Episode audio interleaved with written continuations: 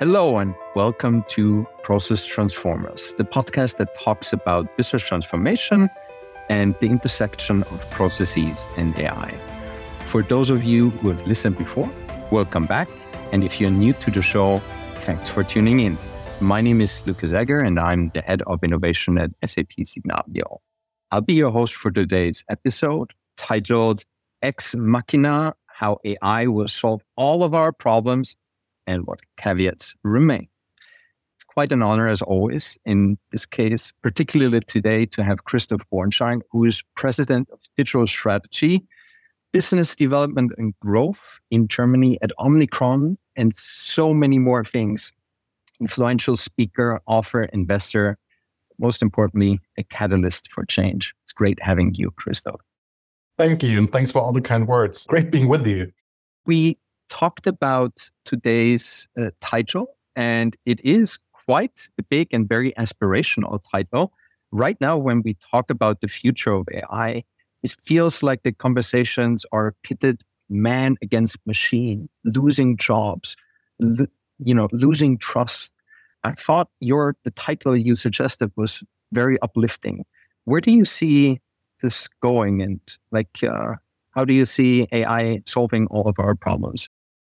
Quite an interesting one, specifically since you're starting with that. And being exposed with mainly the German and European discussion, you feel that this whole kind of desperation and understanding that as two different worlds of man and machine or man against machine is something that we see quite a lot. And I think overcoming that in a broader discourse, specifically when it comes down to digitally or technology-induced unemployment, which is a discussion that is still on the radar, that will be the kind of cultural unlock, the narrative unlock of where we're actually going. So I think we have to accept human beings will not be able to run quicker than the train. So we have to understand that there's tools around that are simply capable of doing mechanical tasks way quicker and way better than we are. And we as Europeans, to a certain degree, have to understand that this is really not a problem, but it's helping us to overcome our demographic problems that we're seeing. We're having massive lack and shortage of labor and people doing administrative jobs and the likes. I've talked with the city office just recently, the administration, and they had 600 open jobs in administration, and they now have created 150 new positions. Now they have 750 people that they don't have.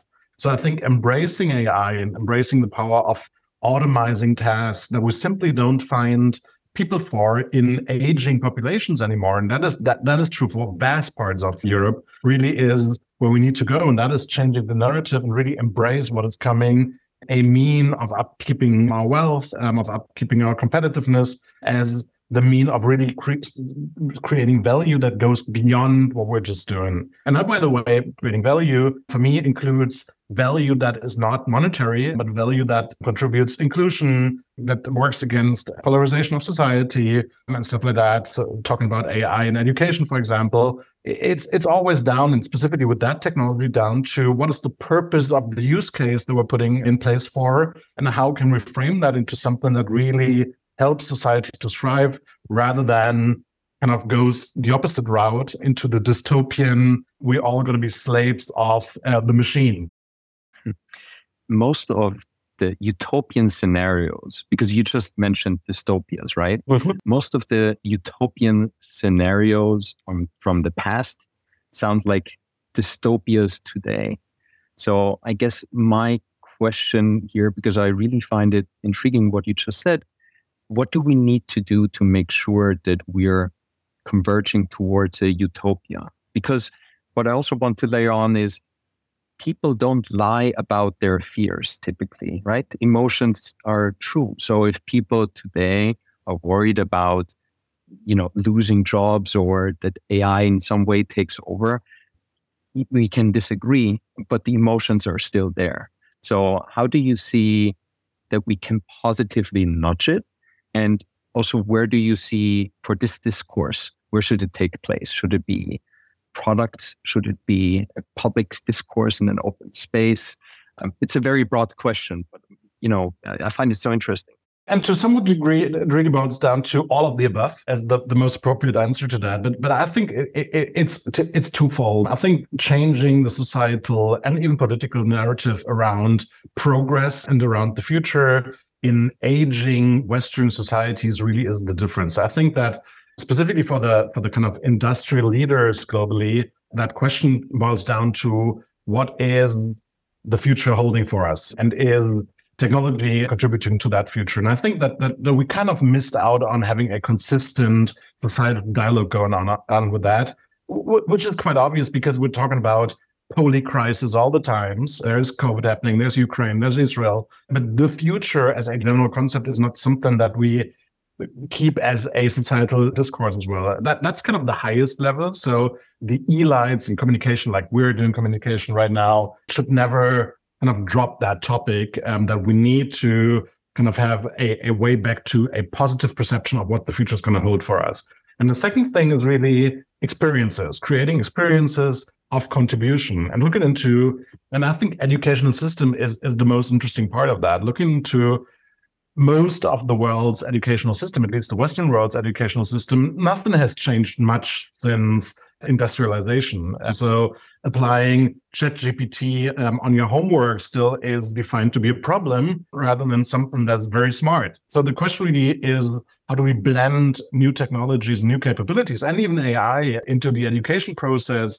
How do we help scale shortages and scarcity with teachers that we see in most parts of Western Europe? And how do we educate around that topic? And I think education to a big degree always is a kind of factor of the economical system that you're in. And the economical system that our education system derived from is industrialization. And the question really is, how do primary, secondary, and tertiary education, how is a technology age approach of educating people? And that will create the difference. So truly digitized education, true digital literacy, and yes, programming as a first grader's class is something that I would foresee as well. You have tackled the perspective of, let's say, on the societal level, right? We are much concerned or focused on businesses and their processes. Would you say what you just mentioned and the changes needed and the focus on education and overcoming old patterns, does that hold true to the microcosm of one corporation in the same way? Or would you try to advocate for this change, as AI looms in a different way for corporations in particular, if I bring it down to that level? Yeah, and a very fair question. And the very sad answer is yes. So corporations as a subsystem of society face the same problems. And I can call this out because she told me that in a public podcast that we did. I had a conversation with Ilka Horstmeier. She's the CHRO, amongst other things, of BMW. And what she basically said is, in order to drive adoption across the whole team, across the whole organization, and even have blue-collar workers contribute from the value being created and from the EEs, they are now rolling out a multi-million education program, really basic digital education across all of BMW to create a kind of level playing field of digital literacy and have people being part of the whole thing. So looking into what we're seeing with the tools right now that are around, I believe that it's really down to people adopting and using those tools. And that is a broad undertaking and a mean of literacy. So to your question, yes, corporations, even brilliant global world market leaders in premium automotive, are facing that problem because they get those people in that have been educated by an educational system that is industrial age. And I hear, but maybe I'm going too far now, that this is also maybe the competitive edge in this transformational process with AI. Because right now, when we're in the conversation, where can we create competitive, innovative advantage? Where are the moats, so to speak? We seem to either fall down to the infrastructure layer, you have to have the infrastructure, or, well, if you don't have the golden coffers of beautiful data, you will be left behind of this digital revolution that is called AI. Now, from your side, I hear like strong, advocacy towards education will be the deciding factor. How do you think about this moats and the competitiveness? Do you see education as being the most important driver of success? And let me give you a three-layer answer here. So on layer one, it is adoption rate. So I truly believe that the most basic models, so the ChatGPTs and the DALYs and the Stable Diffusion, so the kind of generative things are giving you value through mass adoption. So it's not that you define a use case and then you kind of trim the model to that. It's really a put those models in the hand of people that will find the respective use case in their everyday work. And so it's really and you have read this article that I did as well. This is the kind of aspect that says AI is the new personal computer. And I very much agree on this level. But this is not the sufficient way of being more competitive than your market. Then the two other layers come down to that. And layer number one is data accessibility. And so it's really a put an API to whatever data silo you have in your company. So make that a knowledge management, knowledge sharing undertaking. And that is wherever you find whatever data, the middleware and the API needs to be in place to make that part of something that you can work with.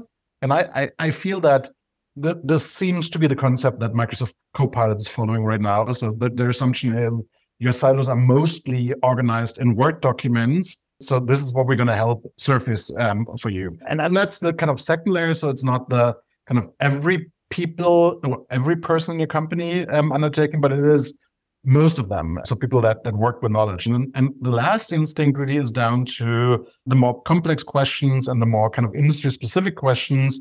So if you are a health company, it's not done with generic approaches and a generic model. It's really down to if visual cancer detection is part of your business, Siemens Healthineers, whatever, be the best in visual cancer detection and train the respective models / build them. But there's just the few companies where the competitive edge is going to derive from the model that they have. I think that the biggest part of competition really is the large-scale adoption through accessibility of data to whatever model.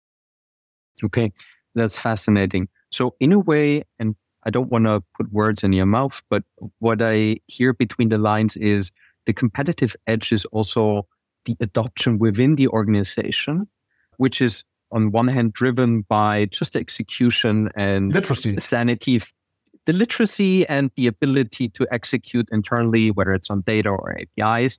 But then mostly, if we can put it in that frame, the literacy and the ability of every employee to take part and create value. I think for some people that also sounds probably scary, right? How do I align my entire workforce if everyone now has way more potent means to express and create customer value, right? How do I make sure that everyone still works towards one goal? Is like, how do you think about that? It's really like staying in the personal computer picture, and I think that this is an interesting analogy here. So theoretically, I can do whatever I want to with a PC that my employer put on my table, but we found means of restricting use cases in a meaningful way towards the actual work environment. And I think that's really what we're going to see with LLM models as well. So Stable Diffusion, for example, with their on-premise approach, already starts to do brand or corporate trained models that are to somewhat degree caged. We see Palantir aiming towards something that is more we're going to put the model in a cage that is defined by your data. I think there is an aspect of excitement and fun, and that is important to any transformation because you can appeal to the logic, to the value. It's always any transformation when you want to shift the process from A to B, you have to get the emotions as well. And I think we at times overlook that part. Is that also a reason why you tagged your profile under comedian? No, I think that's more coincidence. So it's really if we understand AI and chat assistants to be tools, it's like it always is. Tools can be applied to whatever task. Defining the task where greatest value is given from a corporation and really streamlining on guardrailing them will be the next step that we'll be seeing. And it's early days. So again, take those picture generative models. We see the first kind of use cases Adobe Firefly is now bringing to the table with purposefully and individualized trained data just now. So we really have to understand and accept that even the excitement is massive right now. The enterprise-grade applications of AI on those models, we're so early days. Mm. What do you think are two questions that immediately pop up for me as a follow-up? What are the important guardrails? Are they you shall not do this, or let's on a high level, very abstract, in what way would you frame them? Because, it's easy to say what you're not allowed to do. It's harder to inspire people to do the right thing. And the second question, do you see the drive of those guardrails coming from, let's say, private enterprises and sharing openly how they try to nudge? Or do you think regulation has to pick up the pace and help everybody to get the overtone window of regulation set correctly? And I think both is correct. And let me start with the kind of regulation part. Questions on copyrights of people where the training data has been derived from. Questions around algorithmic transparency, decision transparency, and stuff like that. I would bet on the regulator to have rules on there, because I think that we need to have a kind of set code of rules when it comes down to who owns the copyright, and we're not there. So talking about AI-generated pictures, we're still at a point where, yes, Adobe is declaring indemnification for whomever is using that, but they have to, because we don't have the regulation in place right now. And being sued is just a possibility. So on the kind of governmental level, defining those rules and defining the values and the ethics that sit in those rules will be something that we'll see, and there will be regional differences. So we'll on one hand see a European way, and we already know that regulations on the way. There's going to be a Brazilian way and the US way, quite obviously. Specifically, when it comes down to how is transparency granted in AI-based decision-making, how does the person, the subject that has been exposed to that, has to be informed about how a decision has been made? How do you inform the user of an AI model about bias that sits within the AI model? That's all regulation on a more governmental or regionalized model, if you talk about the EU. And then there is the kind of corporate rules that are not laws. That will be more, and you used the word, nudging-based. So I feel that it's always better in corporate situations when you incentivize the right behavior and not punish the wrong behavior.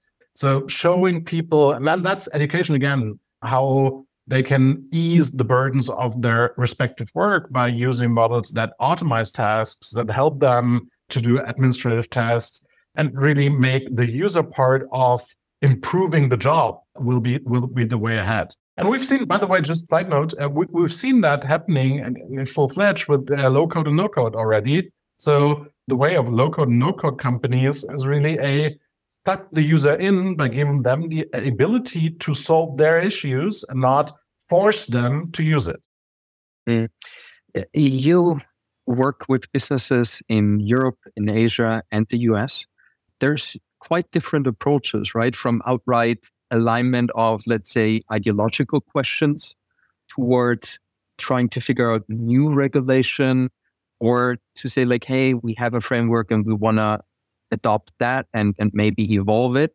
Do you see promising examples, whether it's on the corporate level or beyond, that you're very interested in or that you're personally very engaged with, that come to mind? So use cases, that's what you're asking for? Or use cases, or how this can be done correctly, right? I think coming back to the theme of fear, setting rules, nudging, education, they're all those are hard questions, right? And I think we'll again see too, and let me just focus that discussion. Asia is different to a vast degree, but let me focus that on the kind of comparison between US and EU-based models. I think where this is all going to end up, based on cultural history, and we've seen that happen quite a lot, is the US will let change happen and will not preemptively regulate, but see what happens and then put regulation in place, which is the more kind of piloting prototype regulation that we've seen in the social media age as well. So we're going to see that the kind of barriers being stretched. And then after having understood what is possible, we're going to see a regulation defining the line. The European approach, and I'm a bit worried whether this is the right approach at this time, and we see a lot of initiatives that work against that, will be preemptive again. So we'll imagine a potential bad future that AI is gonna get us in, and we'll regulate against that even prior to that future happening. So this is the way I understand the regulatory move that we're seeing with AI regulation already. And I think that we need to be very cautious here, not to stop innovation by using that means. So that's really something that culturally worries me. So seeing a situation where innovation is not happening because everyone's waiting for the regulation to kind of guardrail that. And that can even lead to, and I'm talking with someone who works at SAP, that can lead to a situation that European tech companies are faced with a competitive disadvantage because of the regulatory ecosystem and environment being created. I want to connect this current conversation with the title Ex Machina, because it normally describes a situation where you're a bit in a pickle, right? You moved yourself into a corner in a play, and then there's divine intervention that helps resolve the plot or does something great, right?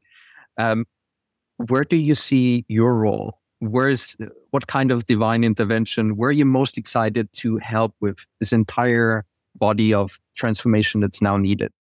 I think my role in political conversations and in kind of leaders of economy and society is really trying to come back to the original idea of what I, as an 80s child, have understood the internet to be. I think that even more so than the internet, AI has to be seen through the lens of how can we come to something that creates growth and inclusion alike. So, and that it kind of got lost with the Metas and the Amazons and whomever in the internet, because we basically commercialized and monopolized vast parts of the internet and lost that perspective on inclusion. I think for AI and the AI age, that the jury is still out, whether inclusion, whether individual growth, whether values are part of where we're moving with that. So on one hand side, I'm worried about the regulation the EU's putting in place. On the other hand side, I do want to see a regime that helps to integrate and to include people that have been left behind. And the truth here is with what ChatGPT is doing right now, and I don't know if you've seen that, ChatGPT's traffic broke down in the summer break in the US massively. It's a clear sign that educational purposes, wanted or unwanted, seem to be something that are projected on that. And that for me is a mean of inclusion. Fascinating. And I agree. Now, as always, I like to have at the end one question regarding all the transformations that are necessary. If you could magically change one process and you could help the world redefine one thing in terms of a process or how we do things, what would it be and why? And I'm going back to the word that you used, nudging. I think what we can do is remodel processes to blend learning and nudging towards learning into corporate processes. So the take that I have really is, now that we can automate and personalize such a lot of things, work can actually be learning while working. And that whole notion of learning and growing while working is a mean of aligning inclusion and growth again. So educating people while they do their job is something where I would see process transformation happen quite a lot. I think that's an incredibly empowering and powerful message. Where I'm a total idealist. Well, sometimes you have to scratch the sarcasm, but you most always then find the idealist. And I think it's beautiful because we all do want to live in a future that is more enriching, more empowering, and that uses technology for those means. And I think that's a perfect way of ending this conversation, even if we could easily extend it for another hour. People can best get in touch with you if they want to follow up on how to empower the future, I guess, through social media means or your column that you're writing. Either way, we will be listening to your further progress and how you help us to empower the future. Thank you so much for being here and being our guest today.